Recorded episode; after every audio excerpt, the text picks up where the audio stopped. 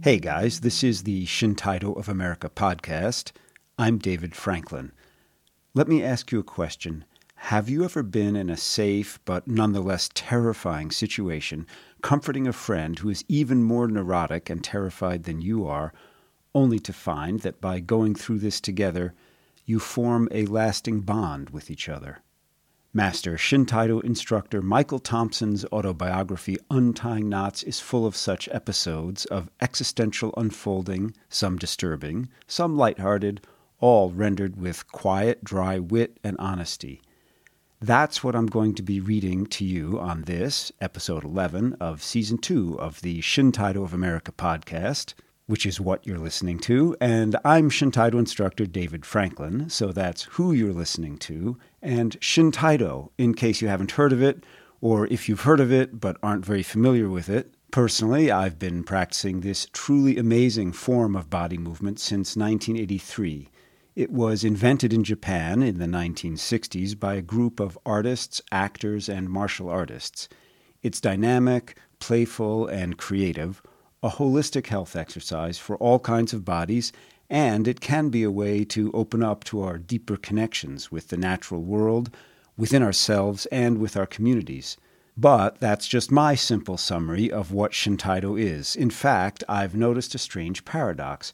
Often, the most experienced Shintaido practitioners are the least able to explain what this discipline is really about, other than something vague like what I just said. In fact, I was just cleaning up my computer files and opened a text file called What is Shintaido number 3 million or something like that, and it said, Shintaido is like a combination of martial arts, yoga, and primal scream therapy, which might sound a little more intimidating than, for example, another one, Shintaido is a playground for grown-ups. So, listeners, what I'm going to do is open it up to you. Send me your definitions or phrases that describe Shintaido for you in 20 words or less, and I'll read a selection of the interesting ones during the outro of the next podcast. The best is to email us at podcast@shintaido.org, but you can also find us on Facebook or Instagram just by searching for Shintaido of America. No matter your definition of the word Shintaido, there is no question that it can be intimidating at times, as well as profoundly transformative and rewarding, as you will hear in these chapters of Untying Knots. Untying Knots is Michael Thompson's story of his lifelong encounter with the practice of Shintaido. Michael is one of only 4 master instructors of Shintaido in the world today, and was instrumental in bringing this discipline to North America. By the way, if you're just joining us, you can hear previous chapters of Michael's book. In fact, all the previous episodes of this podcast featuring interviews and other audiobooks at our website, www.shintaido.org. I'll tell you more about that later, but right now, let's jump into Untying Knots. To set the scene, in the last chapter, chapter 12, it's the late 1970s, Michael and Haruyoshi Ito, with whom he co-founded Shintaido of America, are in San Francisco, and Michael is struggling with his own demons, as well as with the cultural challenges inherent in deepening his study of Shintaido under Ito's direction. Untying Knots, a Shintaido Chronicle by Michael Thompson, Chapter 13, which was originally Section 2, Chapter 6 in the printed book. I left my heart. Around the end of 1978 and the beginning of 1979, we received visits from Shintaidoists from around the world. It seemed that Aoki was spending half his time there, and we had several opportunities to practice under his direction and hear his lectures. Since I felt I was getting mainly negative feedback, I began to direct my bottled-up resentment toward him as well as toward Ito, and in fact, anyone who happened to be Japanese in the immediate vicinity. In February, he turned up with Masashi Minagawa and Ito's younger brother, Jugoro. They were immediately dubbed the Gang of 3 after taking over our apartment. We had moved into a new place along with 3 other practitioners, including Bela Breslau, Ito's future wife, and using our place as a base for their private workshop. Actually, it was open to the visiting French too, but no Americans were invited because we were supposedly too tall to do the throwing techniques they were working on. Hearing this, my resentment reached a crescendo, and I basically ignored them when they returned from their practice. This probably represented my most blatant flouting of the hierarchical system. If I had been completely rational at the time, I would have realized that they were trying to develop a new curriculum, and, in fact, we probably weren't limber enough to contribute to the process. On the other hand, the Japanese, in particular, were so focused on Aoki that they treated the rest of us like kitchen help, and we all found that to be insensitive at best. Ironically, 1 month earlier, Aoki told me, after I had been leading a number of people in a partner exercise, that I had led them into a new future. He saw in me, for the first time, the true Shintaido feeling, but I didn't have the ears to hear it then. Even now, I'm embarrassed by my behavior at that time. Outwardly, I seemed to lack confidence, often falling back on the refrain that I was too old and had started too late to do anything right. This line of reasoning was reinforced by the fact that I had turned 40 a few months previously. But that, as Aoki often pointed out, was a convenient excuse. There was some other neurosis or weakness that my defeatism was shielding.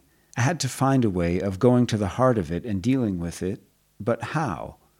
Because of my academic or intellectual background, I had a tendency to rely on my brain power, not the power tapped and released by Shintaido, and I stuck stubbornly to that habit. But, as many spiritual teachers point out, using that tool only reinforces the power of the force you're fighting. By trying to control your darker impulses, you only feed them. It is yet another vicious circle. I think I even wrote that once, but still could not see a way out, nor would I take the many helping hands offered me. Psychologist Carl Jung provides corroboration of Aoki's analysis, placing it in Western psychoanalytic terms in his memoirs. People who know nothing about nature are, of course, neurotic, for they are not adapted to reality. They are too naive, like children, and it is necessary to tell them the facts of life, so to speak, to make it plain to them that they are human beings like all others. Not that such enlightenment will cure neurotics. They can only regain their health when they climb up out of the mud of the commonplace. But they are too fond of lingering in what they have earlier repressed. He goes on to say that reasonable injunctions to abandon such childishness cannot provide a solution, that one form of life cannot simply be abandoned unless it is exchanged for another. It was this other life that I was seeking in Shintaido. That summer, I went to Japan to attend their Daisenshu, an annual workshop retreat that took place during the last week of April, and stayed on for another 2 weeks to attend practices in Tokyo. I had no idea at the time that I would be returning so soon for a prolonged stay, but the lack of any future plans certainly reflects my state of confusion at the time. This retreat was divided into 2 parts, a workshop for leaders and a general gathering, all of which took place at Mount Asama. This was to be the first time I participated as an ordinary member and not a special guest, and there were a few difficulties to contend with. One of these was that I was expected to line up with the others and wait in the formal Japanese kneeling position called seiza, not my favorite, for as long as 45 minutes until the sensei appeared to lead the class or lecture. I realized that, compared to other martial arts, Shintaido was relatively informal, but I still rebelled at long waits and what I considered to be excessive, if not slavish, deference to the teachers. I usually rationalized by telling myself it was another kind of practice and that, if I were truly free, no situation could upset me, but I was never fully able to make this kind of ontological leap in reality. It was clear that, although invited to the leaders' sessions, I was not on the first team and was actually much closer to being relegated to the taxi squad. Again, I understood this intellectually, but it was still a slap to my fragile sense of self-worth, and I brooded on it during the entire event. During one of his lectures, Aoki addressed some of the issues I was wrestling with. He was describing the various stages of a person's practice career and said it was inevitable, and even desirable, that confusion arrive from time to time. 70% to 80% of individuals who start off in Shintaido, or any spiritual discipline, don't make it to their original blossoming. Of those who make it, perhaps half stop when encountering the inevitable difficult periods, while the rest keep going. Defeat and pain must be overcome before your practice matures, he said. This was certainly an apt description of what I was going through during this period, although it didn't serve to bring any light to the darkness. It just helped to define the terms. Upon returning, I decided, with Ito's blessing, to go to Japan to continue my studies. I think he realized that he had done all he could with me and felt that a different chemistry was called for if I was to take the next step in Shintaido. To his credit, he, unlike Marc Bassis, was more concerned with his students' well-being than his own self-esteem. He gave it one more try before I left, however, and it almost ended our relationship.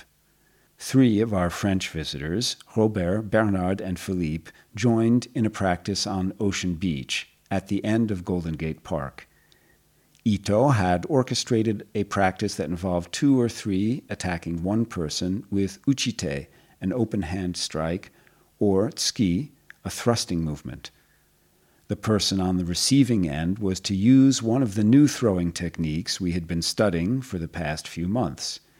These were not my favorites, and I had long since admitted the wisdom of Aoki and Ito's decision to wait to teach them to us until the techniques were more refined. The main problem was that many of them involved lowering yourself rapidly into a crouching position to execute the particular throw. Short legs were a distinct advantage. After attacking a few times and being thrown, sometimes smoothly, sometimes awkwardly, it was my turn to receive. I think I did all right at first, but was very soon exhausted by my labored movements in the sand, and I gave up, allowing my partners to attack at will. I ended up under a pile of Frenchmen on the beach. Ito kept yelling at me to keep going, not to give up, exhorting me not to stop my mind. At one point, I yelled back at him, "Screw you, I'm doing my best." Not exactly the recommended way to address a martial arts master. When I had responded that way previously, I figured it was just another way to attack with sincerity, but this time I don't think he took it that way. Anyway, he didn't bring a halt to this sparring practice from hell, so we untangled ourselves from the pile and had another go at it. I finally started to apply variations of the basic form called Tenchingoso to deflect their attacks and, after a seemingly endless struggle, managed to tire them out and win the encounter, but only after being killed many times over. This episode was symbolic of the deteriorating communications between myself and Ito. We never really discussed it, but when I left for Japan the next week, there was a definite coolness in our goodbyes. What had started out as a cooperative venture to inaugurate a Shintaido movement in this country had turned into what I perceived as a one-man show, with one half of the proposed partnership leaving the country for an indefinite period. During the entire 4 years we were together in San Francisco, I can truthfully say I never once brought myself to attack Ito wholeheartedly, as he wished, and Aoki recommended. It's hard to understand why now. I'm sure it had something to do with my ambivalence in dealing with male authority figures. An overwhelming drive to do what was pleasing and wanted in order to gain approval, combined with the refusal to confront my own demons on a visceral level. The saddest part of this missed communication was that all he wanted was openness and trust, and those were the two things I could not offer him, nor anyone else. But I have always been an optimist and felt that yet another change of scenery would open up my new life before me. I was also going to study directly under Aoki, who I had always thought of as my teacher ever since I first met him in Courbevoie 7 years previously. Perhaps, as he had pointed out, my practice had remained at a superficial level. I was in unbelievably good shape for a man of 40, but Shintaido had not penetrated deeply enough into my body or consciousness. This seemed to be indicated by his two direct physical interventions during his visits, the yanking of my belt and the pushing down on my hips. I still didn't believe it was necessary to literally delve into my neuroses in order to purge them. My faith in the power of Shintaido and my own inner strength remained, despite the incessant nattering of the voices of doubt within.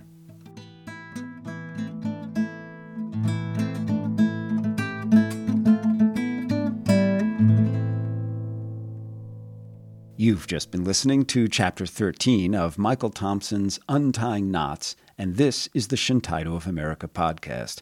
I'm Shintaido instructor David Franklin. We're about to hear Chapter 14, but before we get to that, I have a favor to ask. It's not what you think. I'm not going to ask you for money or to subscribe to a paid service or anything like that. Actually, I am going to ask you for money later. But right now, that's not important. What's important is, if you're enjoying today's podcast, the most important thing you can do to help us out is to tell people about us. I want to give a big shout out. Okay, not that kind of shout. I want to give a big shout out, that is a big thank you to those of you who have already shared the podcast on social media, and also to those of you who are going to share it, which I hope means everybody who can hear the sound of my voice. Also important, a shout out to people who gave us a good rating on whichever podcasting app you're using. That also helps us a lot. So if you haven't done that yet, it really doesn't take long. It would be great if you could just hit the pause button and do that right now. Just share the podcast on social media and give us a good rating on your podcast app, and then hit play again. I'll wait. Singing clear and strong, strumming my babe with his fingers, singing my life.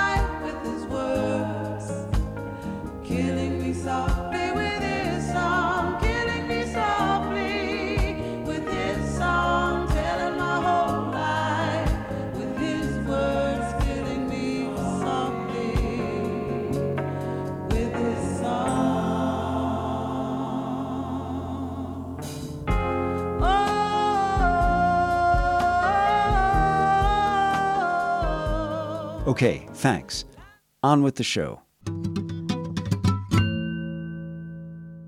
Untying Knots by Michael Thompson, Chapter 14, which was originally Section 3, Chapter 1 in the printed book.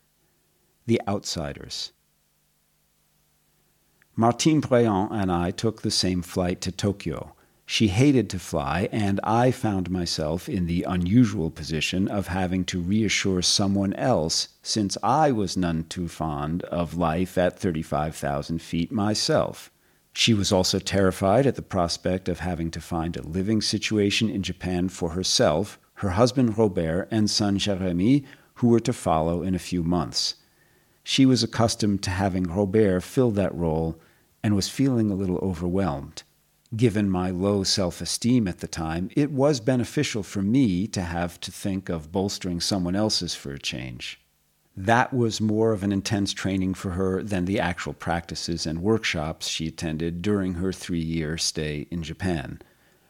During the course of trying to help her through her terror, I shared my own problems with her, and if it is true that real friends do not try to hide anything from each other, then that is what we became during our stay in Japan.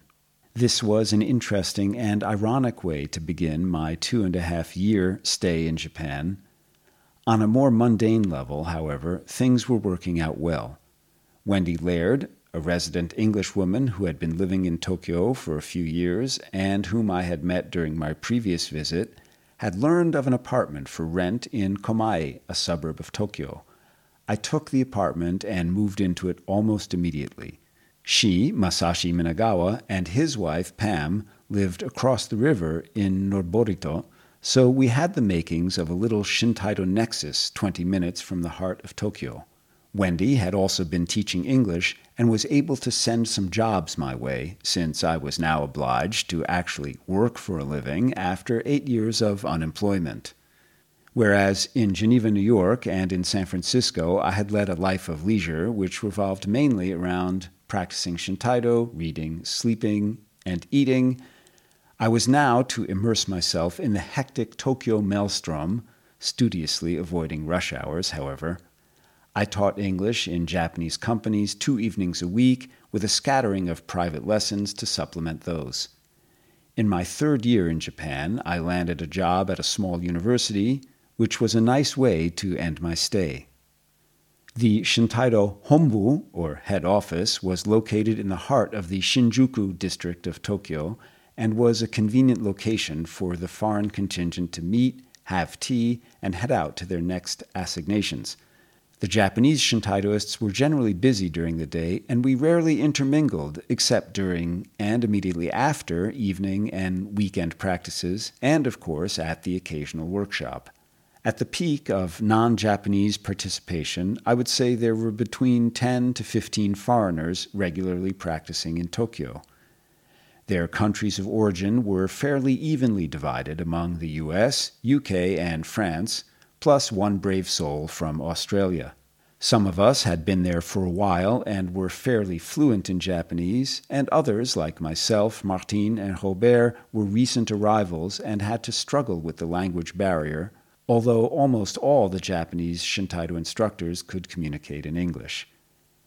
In fact, these years marked the greatest influx of non-Japanese to study Shintaido. The numbers declined afterwards due in no small part to the dramatic increase in the value of the Japanese yen. I mention this because it was also a time of turmoil in the history of Japanese Shintaido itself, and I think it allowed for greater cultural cross-pollination than might otherwise have been possible. Those of us with flexible schedules were able to attend 4 practices a week, 3 afternoons and 1 evening. The main goreisha is a Japanese word meaning the leader, the facilitator, analogous to an orchestral conductor or a band leader of the practice. The main goreisha, until recently, had been Masatake Egami, who was the son of Aoki's karate teacher, Shigeru Egami. The younger Egami was full of charm and modesty and had been quite a hit with the foreigners. Since he was of a different generation than his precursors in Shintaido, he seemed less forbidding, and this impression was furthered by his friendly and relaxed manner. But he had left for Mexico on sabbatical, and the roster of instructors was in a state of flux. The Sunday afternoon practice was a kind of general celebration for all Shintaido members and was taught by staff, which consisted of the remaining Rakutenkai instructors, Rakutenkai being the original research and development group that invented Shintaido. Aoki was around, but not actively involved in the day-to-day operations. He would attend practice on an irregular basis, occasionally leading the more experienced people in more advanced techniques. His intent had been to retire from day-to-day operations, but those who knew him were sure we would be seeing a lot of him. Going to practice 4 times per week, in addition to my teaching duties and study of Japanese language, all helped to keep me in a positive frame of mind for the first year or so. After my experience in April, I tried to resign myself to the actuality that I was to be considered an assistant or pre-instructor rather than a full-fledged instructor, a demotion in fact, if not in name.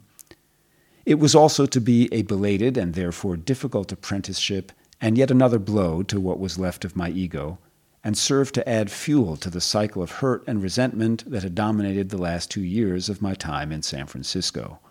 On the other hand, this group of the up-and-coming was quite dynamic and infused me with some much-needed energy and a feeling of solidarity which lasted throughout my stay.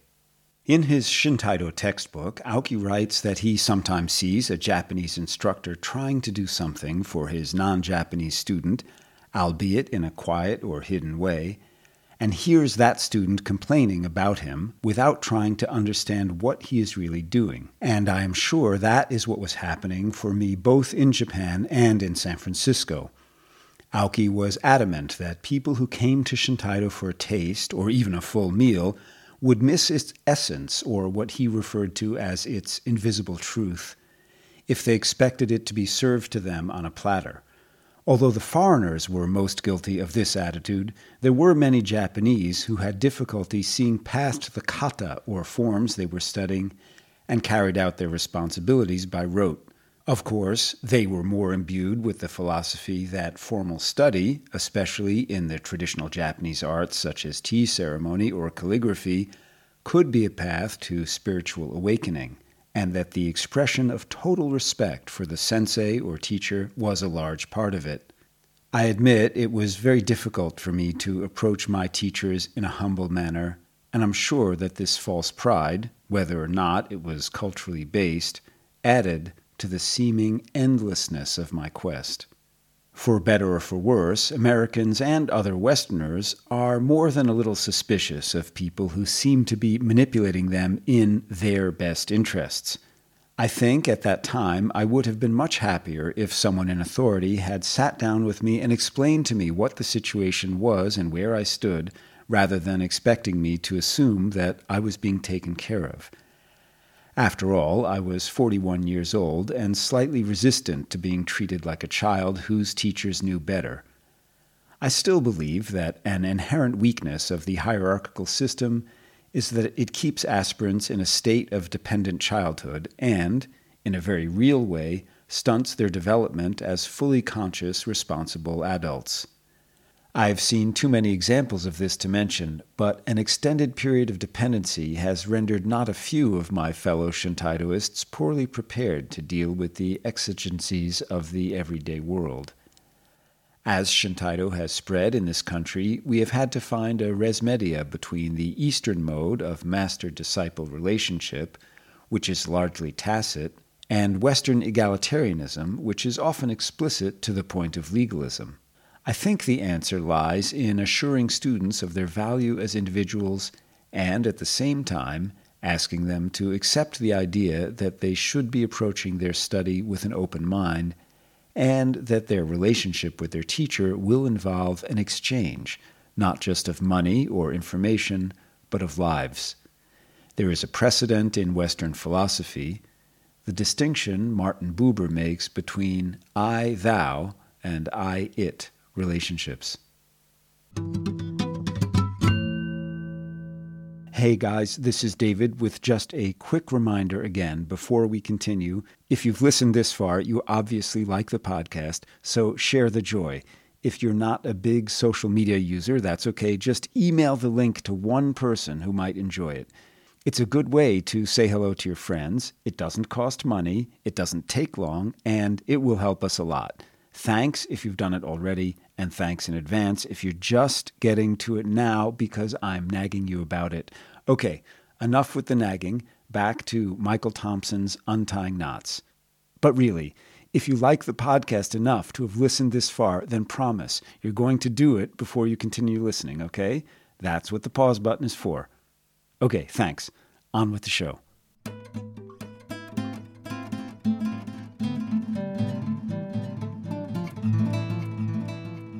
Untying Knots, Chapter 15, which was originally Section 3, Chapter 2 in the printed book. Killing Me Softly. Aoki was actively directing workshops focusing on different aspects of Shintaido. Bojutsu with the wooden quarterstaff, Kenjutsu with the wooden sword, Karate, Nagewaza, which are throwing techniques, or a particular Shintaido technique. One of the strong points of these special events was that the gaijin were included. Gaijin literally means outsider and is a shortened version of gaikokujin, or foreigner. The gaijin were included not only as practitioners but as part of the staff, although it took a while for this to occur. It was a difficult step for some Japanese who were comfortable working together and didn't relish the prospect of having their wa, their harmony, disrupted by their sometimes clueless Shintaido friends.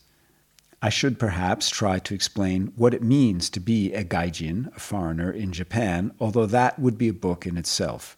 There are two concepts in Japanese culture that might be helpful in understanding this. hone and tatemai. They roughly correspond to showing your true feelings in the first case and showing what you want others to see in the second. It is very difficult to be admitted to the world represented by hone, true feelings, if you are a gaijin, a foreigner, and this can be very distressing, especially if you think you are friends with someone and they really do not reciprocate, although they give the appearance that they are. There is always the nagging feeling that something is a little off, a little dishonest in your relationships. One reason for the younger Egami's popularity was that he seemed to be devoid of this cultural trait, or perhaps his tatemai, his sense for appearances, was so highly polished that no one could tell the difference. When I look back, I remember my relationships in Japan as being very intimate and much more tactile than in my own culture, but at the same time strangely impersonal, as if my acquaintances were dealing with a representation of some preconceived idea rather than a flesh and blood person. To use Martin Buber's terms, rather than an I-thou relationship, you often felt as if you were in an I-it relationship and you were it. I think we tended to refer to ourselves as gaijin much in the same way as Black Americans refer to themselves using the N-word. It was an ironic way of asserting our humanity and sense of self-worth by expropriating their pejorative term for us. On the other hand, it must be said that many foreigners take advantage of the combination of Japanese hospitality, the relatively tacit nature of their interpersonal communication, and their assumption that non-Japanese are genetically incapable of understanding their ways and therefore not expected to act in an appropriate manner. I knew of some instances where guests of the Japanese would feign ignorance in order to avoid paying train fares, for example, although the practice of trying to get away with something might have been common in their countries. It was not in Japan, and was, I felt, a cynical breach of trust and showed a lack of respect for their hosts. But, generally speaking, these barriers to understanding were effectively eliminated within the Shintaido group since we practiced, sweated, suffered, and celebrated in practice together. Without that kind of supportive environment, I wonder how any foreigner can enter into Japanese society. A workshop was scheduled at Kujukuri Beach soon after our arrival in Japan. The theme was to be bojutsu with the wooden staff, and word had it that Aoki was going to introduce an entirely new curriculum. On his last swing through San Francisco, he was returning from a nearly one-year trip through Central and South America. I had gotten a letter from him beforehand describing how he felt like a bird that had lost its song and needed to find new inspiration. Apparently, the trip accomplished this because he returned with a whole new Shintaido and Bojutsu staff program. Bojutsu is an ancient and indigenous martial art that Aoki wanted to include in Shintaido to give it believability in Japanese martial arts circles. The bo, or wooden staff, itself is different from the Chinese version in that it is made from much heavier wood and is not tapered, and does not lend itself to flashy gymnastic movements. Aoki found, however, that in the course of intense practice with a partner involving violent attacks and blocks, too many people were suffering injuries. He felt that practitioners were stiffening up and not using the soft, natural movement he looked for in Shintaido.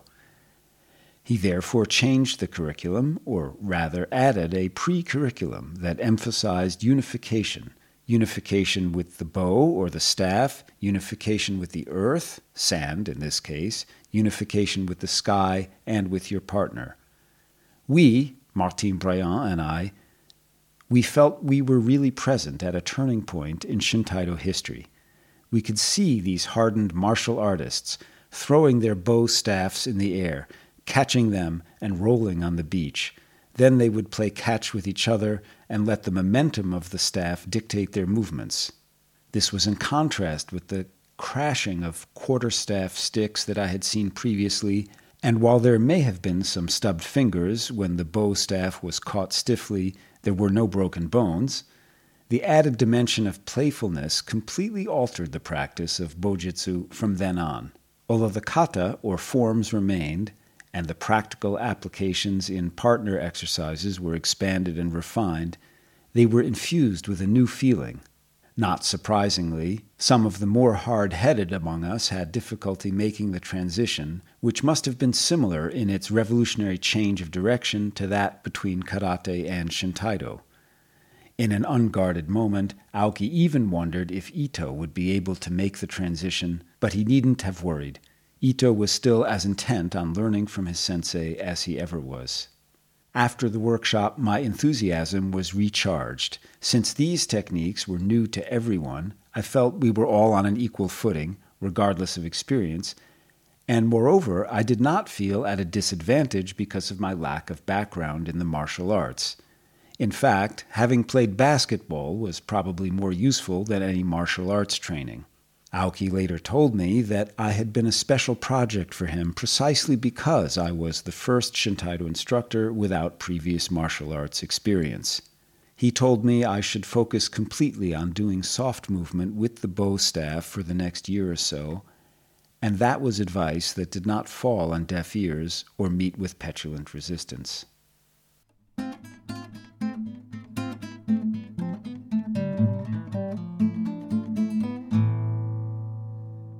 Chapter 16, which was originally Section 3, Chapter 3 in the printed book, Trouble in Dodge City. There were some problems cropping up in the Shintaido head office in Tokyo itself that were to temper my optimism somewhat. Since Egami had left, there was a perceptible decline in the number of practitioners in Tokyo. He was, as I wrote, very popular, not only among the foreign contingent, but with the younger Japanese members as well. When he left, there was a void that no one else, with the exception of Aoki, could fill, and the latter was still holding to his retirement. As a result, the direction we received during practices was uneven. Some practices were transcendent, while others were pure drudgery. In addition, the generation gap I had begun to notice at workshops seemed to be solidifying, to the extent that the life and death style of Rakutenkai practice, the group that started Shintaido, was increasingly a thing of the past and largely irrelevant for newer members. Egami had been able to bridge this gap, but there seemed to be no one else who could or would. While I had been enjoined to concentrate on soft movement, there was an opposite tendency to go back to basics in order, perhaps, to compensate for Egami's emphasis on content over form. This approach was perfectly fine for younger bodies and newer practitioners, but I was starting to feel the effects of my practice career, which was now rapidly approaching the 10-year mark. Up to this point, there had really been only one way to practice Shintaido, wide open and all out. Now, Aoki was starting to explore other approaches, other practices, and that was where I wanted to go. Although the regular practices were becoming a bit monotonous, there were exceptions. One of these occurred during a practice led by Shigeru Toshima, one of the female instructors.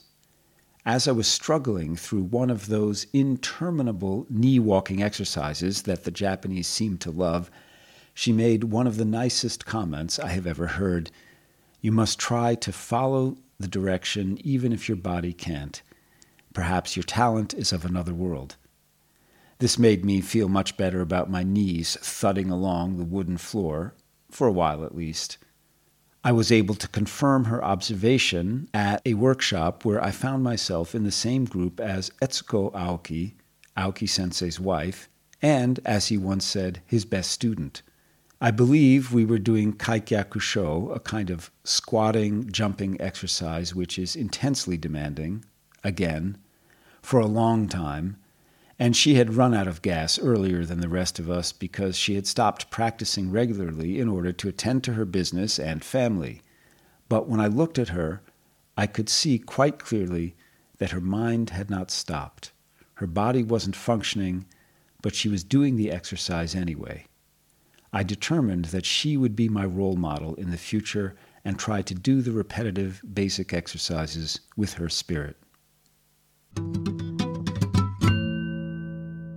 This is the Shintaido of America podcast. You've just been hearing chapters 15 and 16 of Michael Thompson's book, Untying Knots, and I'm Shintaido instructor David Franklin. We're nearly done, but be sure to listen through to the end of the credits for the cherry. Before the cherry and before the credits, I'm going to pass the hat around among you who are hearing the sound of my voice and do a bit of busking here on the information superhighway. This is the part where I not only nag you again about sharing the podcast on social media, and thank you if you already have, I also ask you for money. Shintaido of America, the producer of this podcast, is a totally member-supported nonprofit organization without any corporate sponsorship. There are no ads on the podcast. There are no large grants from foundations. There's just you, the people, the listeners, and there are many ways to support our truly micro-budget production of educational materials, and I really mean that.